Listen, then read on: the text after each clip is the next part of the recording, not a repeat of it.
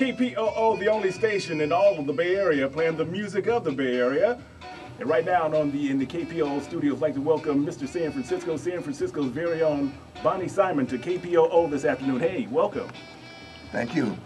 Wow. So the very first club you opened was which one now? The Blake Playpen. And that was when? When It did was you do in that? 1961, Uh, 1961. Oh, that's going back. way back. Uh-huh. To give you an idea of some of the artists that I had, uh, O.C. Smith, I don't know if you remember. Yes, O.C. course. Smith.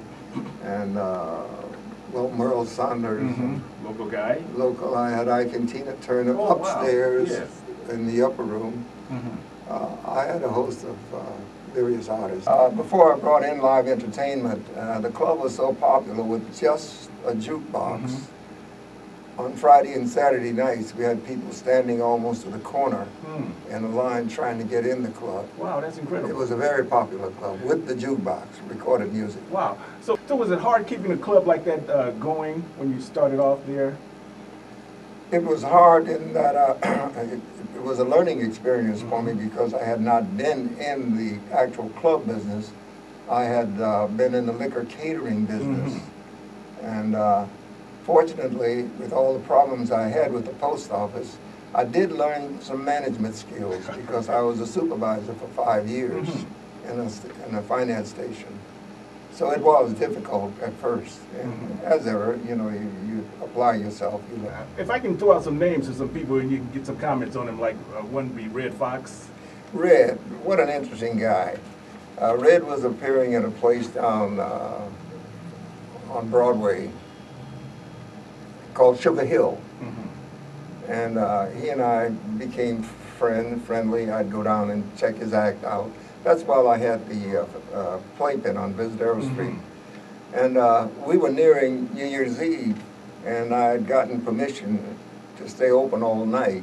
And I told uh, Red when I went down to see him, I said, look, we're going to be rolling all night, man. If you, if you want to check us out afterwards, you want some drinks, come on over. Red came over and he got over to the club about 2.30 and he stayed on stage until 6 that morning, Redd Foxx up at this place. And when he finished, I asked him, I said, Red, I owe you any money, man? He said, uh, no, give me some of that cognac you got up there. You know how he talks. And that, uh, What about uh, Miles Davis? Miles was a good friend. Mhm. He was a good friend of mine. Yes. We were friendly. Uh, Sly Stone, of course, from the Bay Area. Sly got his first shot at music, uh, public, public shot, Mhm. at the upper room that I had above the playpen. Yes. My son Mark came to me, he was a close friend of Sly, and he asked me if I, they could use the upper room on Sunday afternoons Mhm. to do some shows.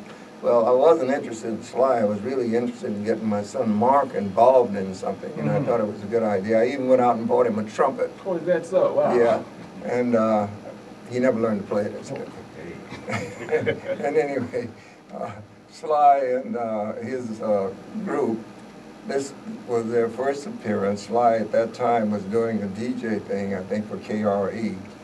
And uh, the deal was they were supposed to cut me in on half the door. I think they charged like $2 to get in. Mhm. For, and teenagers could come in with an adult. Mhm. That was, uh, again, on Sunday afternoons. Well, I think they did very well. We had a lot of people, but according to Sly, they never made any money, so they never gave me my half Hmm. of the Oh, door. wow. Of the door. Uh, and uh, from the Bay Area, Etta James from San Francisco, I'm pretty sure you have Good some memories on story. her. Good story. How'd you happen to mention Etta? uh, Etta was appearing for me over at the Full Moon Saloon when I converted it over to a rock club, Mhm. and uh, she would pack them in. Mm. Etta was uh, the sweetheart of the gay population. They loved her, especially when she do that song "Tell Mama." Mm. Okay, and uh, one Saturday night we had the place packed. Uh, hardly any more seating. Even the standing room was gone. Wow. Nine o'clock came and Etta didn't show. Mm. Mm. Got on the phone. She was staying at a motel over on Lombard. And I asked her, I said, Etta, you coming? She said, oh, Bonnie, I was just about to call you, and I want to tell you, Bonnie, I can't make it. I said, oh, no. Oh, my goodness. I said, oh, no, please, no, no, no. I said, hello, we got people hanging from the rafters here. Hmm. We got all these people who want to see you. Bonnie, I can't help it. You mind if I just tell you what she said? Hey, go right ahead as long as we can say it on the radio. Okay, she said, I'm sitting on the and I can't get off. Uh-oh, okay. She said, and that's it, I'm not coming in. So she cursed me, gave, uh, gave me what I insisted. She cursed me out pretty good, and I decided I wasn't going to get her off the.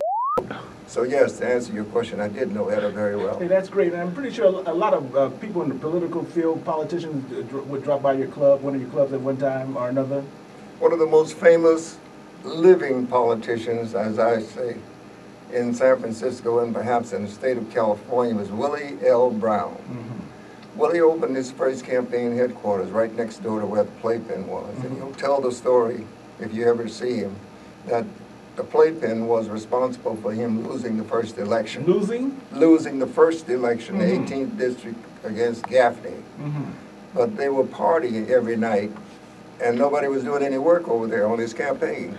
And so he tells the story, as I said, I was responsible for him leaving, the- losing the election. Oh, I- wow. I provided too much fun. Yeah. What about Richard Nixon, President of the United States of America? I met Mr. Nixon when I was in Washington. As I said, I was director of staff recruitment for the Mhm. entire Peace Corps, Mhm. not just a region. Mm. And uh, I got to, uh, to meet him on a couple of occasions. The last time I saw him, a friend of mine from San Francisco who was very close to the White House, Alan May, he came to town, Fred Martin, I'm sorry, he came to town and we went to the White House. This was like after six o'clock. And uh, we were walking, he was showing me through, and out of the library comes the Secret Service and Mr. Nixon. Hmm. He came over. That's the last time I saw him. I Oh, had wow. met him before, but he shook my hand and said, oh, Hey, that's incredible. I was in it. So what are you doing today? Anything in particular? I don't, I take care of my flowers. Mhm. I have an orchard. I live over in uh, Marin County in Mhm. San Rafael. And I do some writing. Oh, is that so? Right now, I, I put everything aside and I'm writing my family history hmm because I'm afraid it's going to be lost if I don't do that. Well, you've got to do that kind of stuff, and you've got to put that information out so people can uh, hear it. And it sounds like you got some uh, interesting uh, stories and some good stuff to tell. I have some sure. very good stories. Yeah, for sure. Okay, Bonnie Simon on KPOO 89.5 FM. Any last words you might want to say to uh, San Francisco and the Bay Area this afternoon? No, just uh, I wish I would have known I was going to be on uh, radio. I would have certainly had my wife listening. Uh-huh. hey, that's great. I'd like to thank you for uh, dropping by. And uh, one last, uh, Yeah, Maya Angelo and I, actually, she says it's Angelou now. I'm not sure which how you pronounce it. But anyway, we worked on Fillmore when I was working for the post office. I'd work extra jobs in the evening. And Maya and I worked at Melrose Record Shop, owned by Dave Rosenbaum. Uh, Maya sold records, and I sold television sets. We had a television so. concession there. Hmm. So we worked together, I don't know how long, but we certainly got to know each other well. mhm. so when you go down Fillmore Street today, what do you think of? Any, what comes across your mind? It's almost with sadness. I walked Fillmore today from McAllister to Post and Fillmore, Mhm.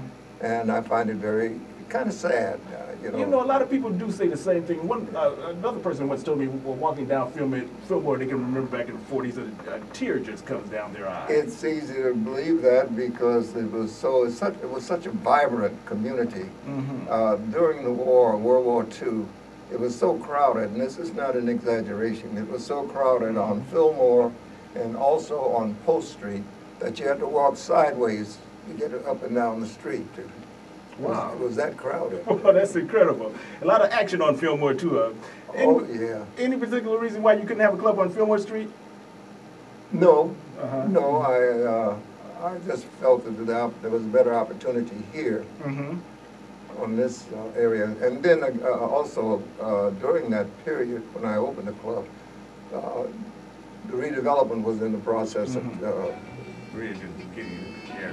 redeveloping the Fillmore. Redeveloping the Fillmore. As they did. All right, Bonnie Simon, I'd like to thank you for uh, dropping by this Friday afternoon. And it's uh, uh, been great having you on KPOO Radio. I'd like to thank you for dropping by. It's been my pleasure. All right, hey, thanks. Thank you. All right. Bonnie Simon.